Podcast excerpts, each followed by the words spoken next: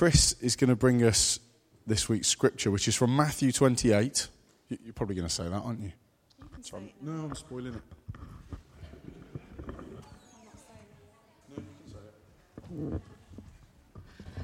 Thank you. Okay. The word comes from Matthew 28 16 to 19. Then the eleven disciples went to Galilee, to the mountain where Jesus had told them to go. When they saw him, they worshipped him, but some doubted. Then Jesus came to them and said, all authority in heaven and on earth has been given to me. Therefore, go and make disciples of all nations, baptizing them in the name of the Father and of the Son and of the Holy Spirit. Thank you.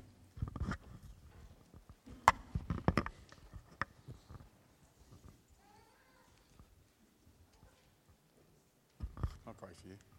Thank you.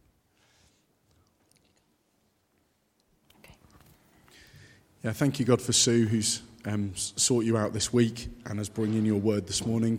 I pray that you'd just inspire her afresh with your Holy Spirit now and that you'd open our hearts and our ears that we're able to hear what it is you want to say to us. In Jesus' name, amen.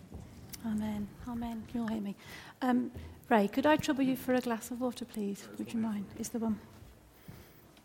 I'm going to blame the band's fault because um, the worship was just too good. Um, I've also knocked my earpiece off while I was dancing around, so can you hear me okay? Am I all right? Yeah, the, the worship was really good. Say it's not left me with the best voice, but I enjoyed it. Perhaps it's a blessing for you a lot as well. Right, yeah.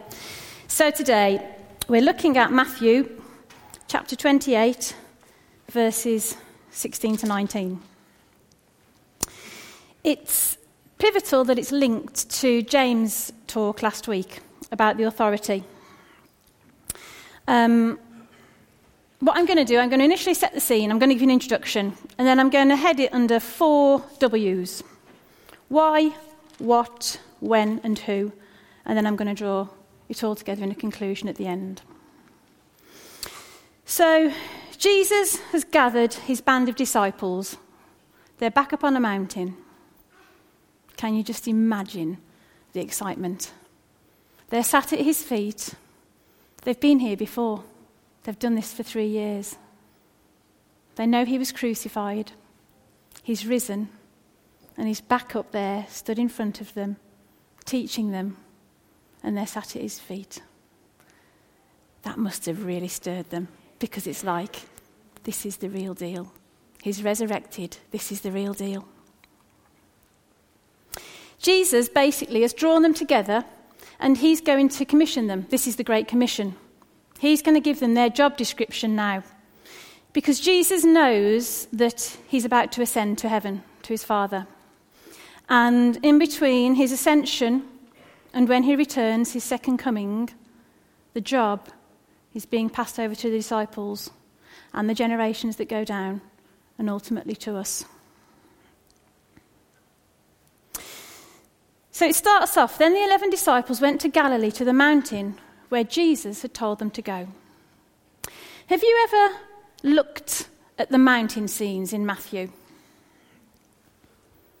We start off with the Sermon on the Mount in chapter 5. Jesus draws his disciples and he gives the famous Sermon on the Mount and he, he gives the Beatitudes, the attitudes that, that we should have, how their attitude should be with each other, with other people, with, with, with non Christians, with the world. Big, big, big sermon.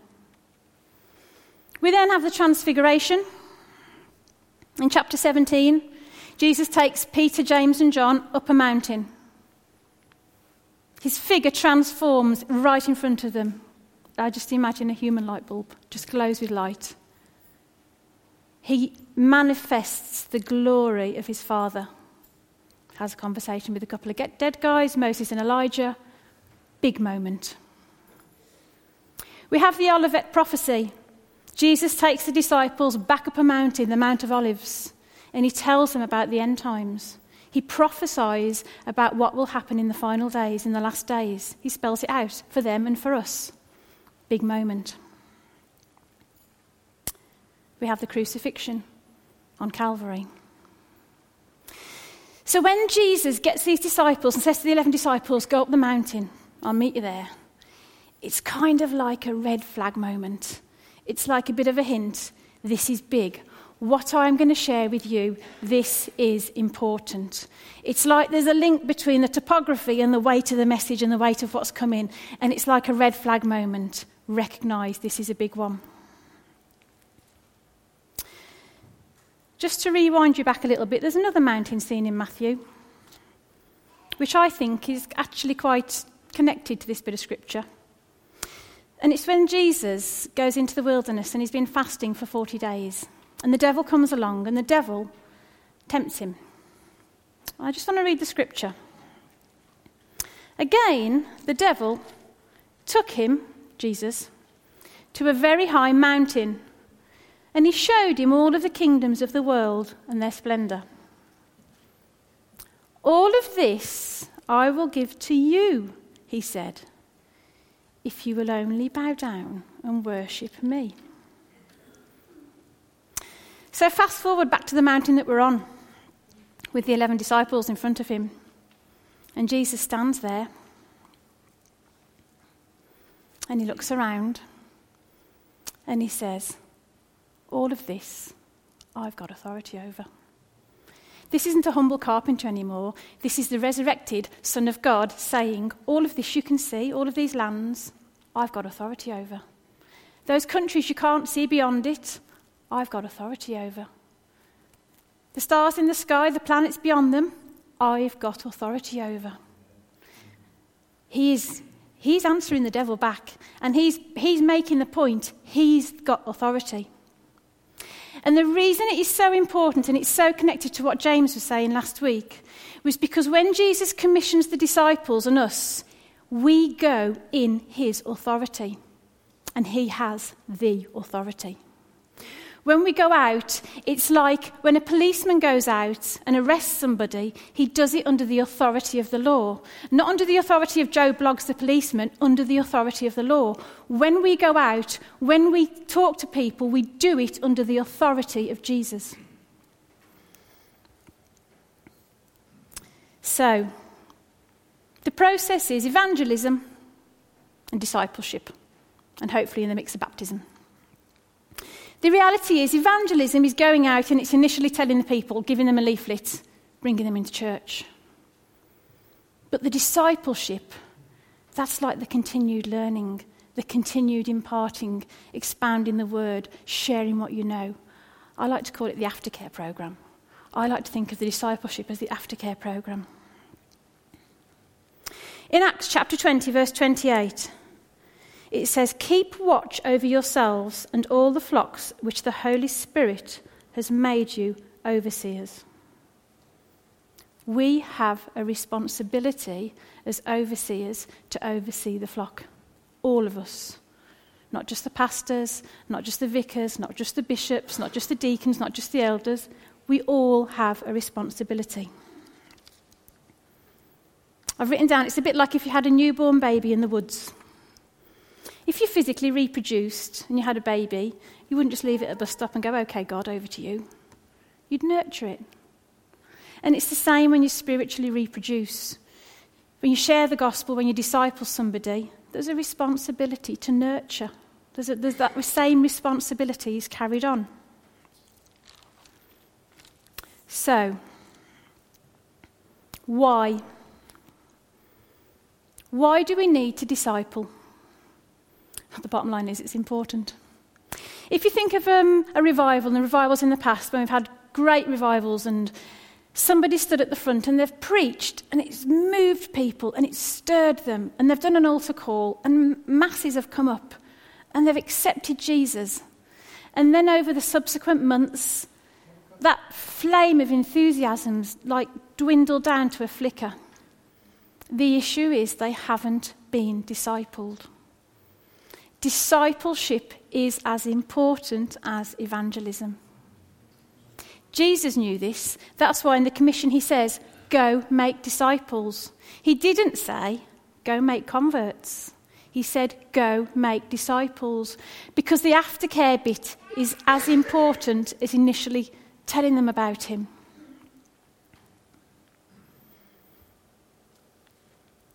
Paul knew it. Paul would go out and he'd plant a church in a country, move on, plant a church, move on. But Paul knew the importance of discipleship because after Paul had planted a church, he'd write to them, he'd follow up, he'd encourage them, he'd edify them. If necessary, he'd rebuke them, but he would disciple them. And we know this because the epistles are Paul's follow up letters. The epistles are Paul's discipleship letters. Paul knew the importance of discipleship. The Great Commission was passed on to the disciples, and it's come down, and it's come down to us, and it's our Great Commission now. It's us that should be doing this. God so loved the world that whoever believeth in him shall get eternal life. We have a role to share that message, but also to nurture those people along the way.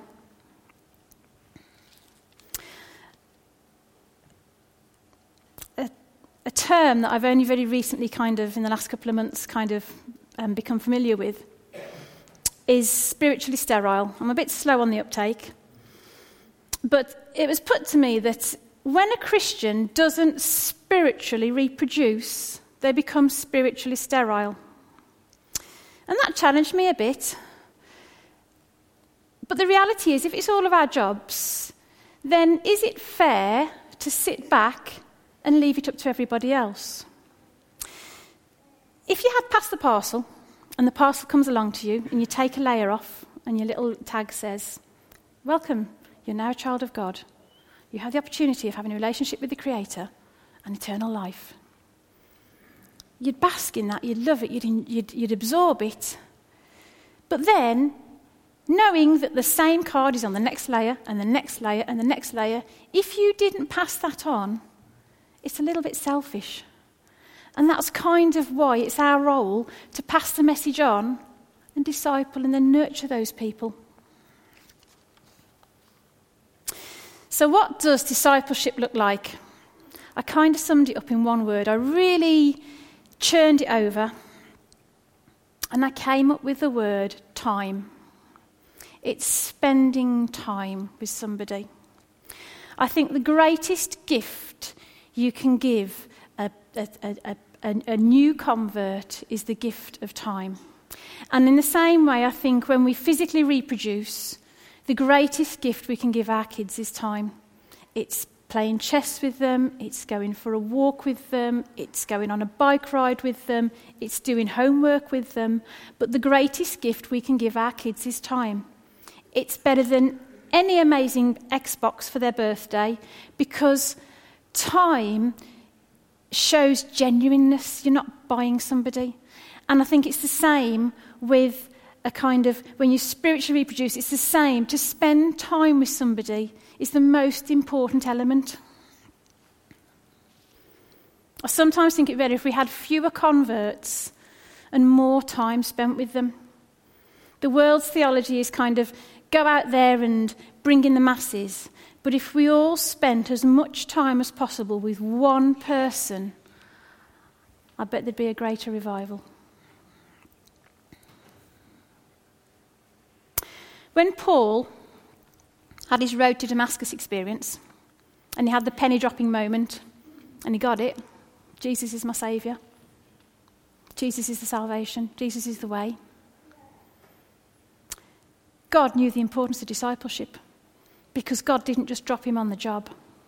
He took him to Arabia for 12 years, and God discipled him. Not the disciples, God discipled him.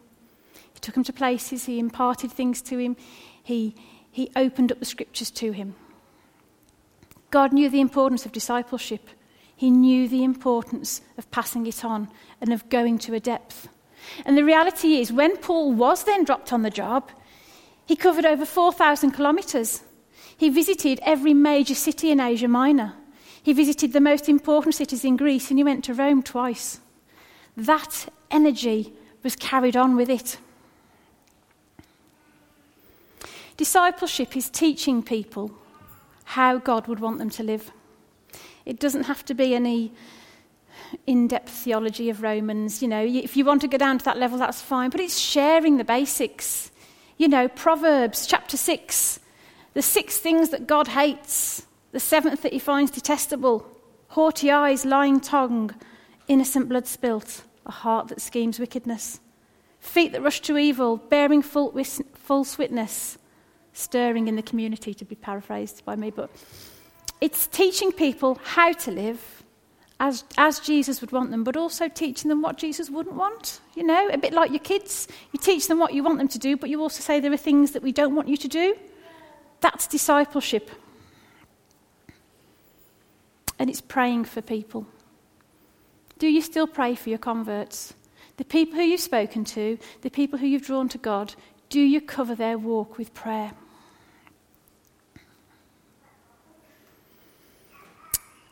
When we disciple people, they see how it's done and how to replicate it.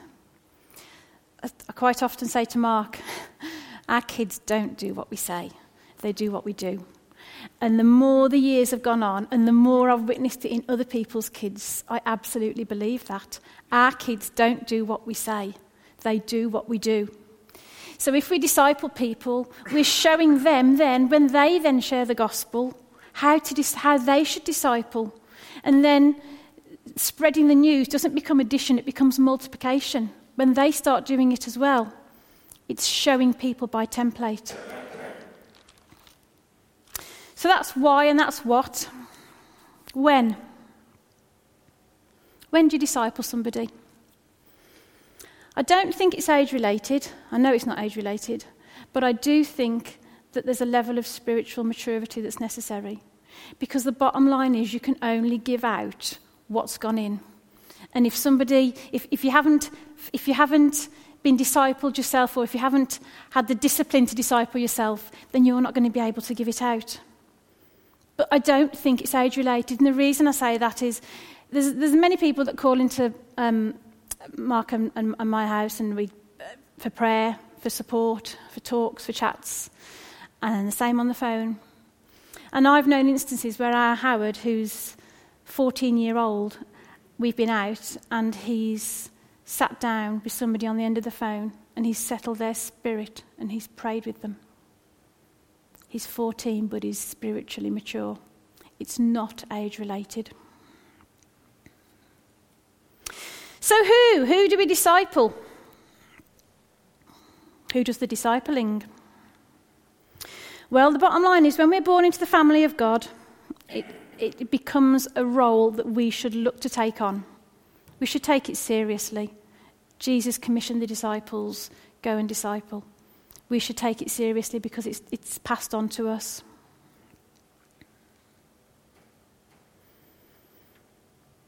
God didn't select the educated and the wealthy to physically reproduce on the planet initially he said to everybody, Go forth and multiply.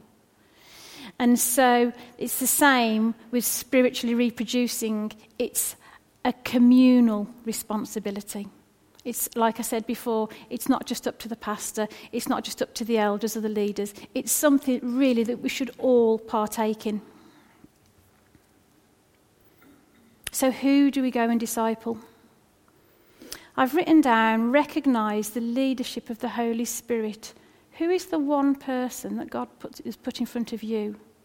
Who is the one person that you can draw alongside and that you can share with?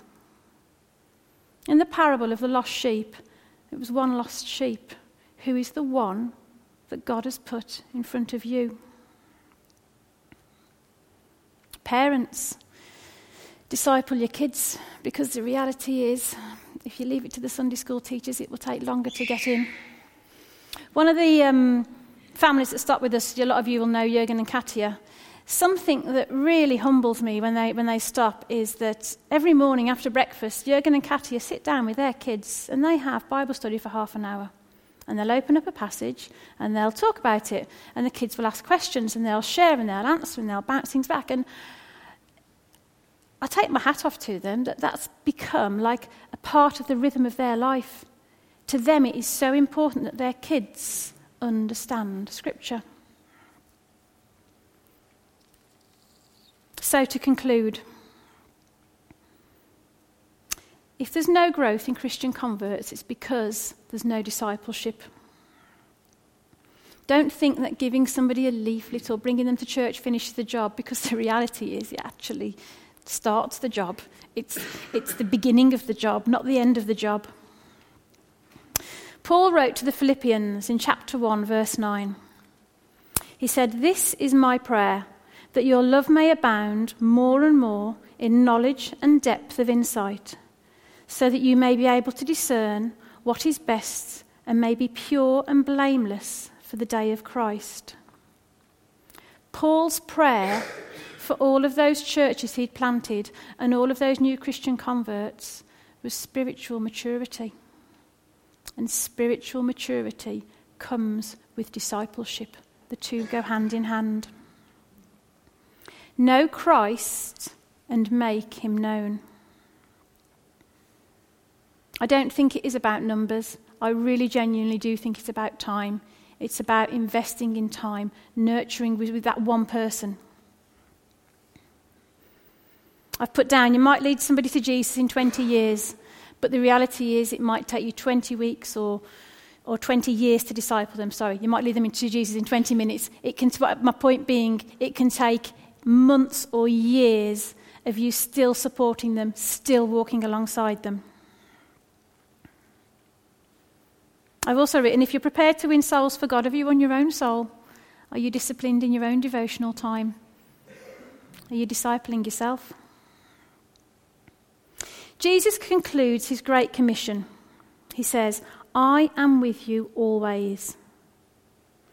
And that's the crucial element in it. Is when we go out and when we share the word with people and when we draw alongside them, it's God in us. It's the Holy Spirit in us. He's with us. He doesn't abandon us. He speaks through us into their lives. When we're born again, this is our main job. You may be a doctor, that's brilliant, but this is your main job. You may be a vet, fantastic, but this is your main job. Architect, solicitor, barrister, whatever you do, when you're born again, to share the word of Jesus is your main job. Because the reality is, on Judgment Day, you may be asked, How many sheep did you disciple and bring in?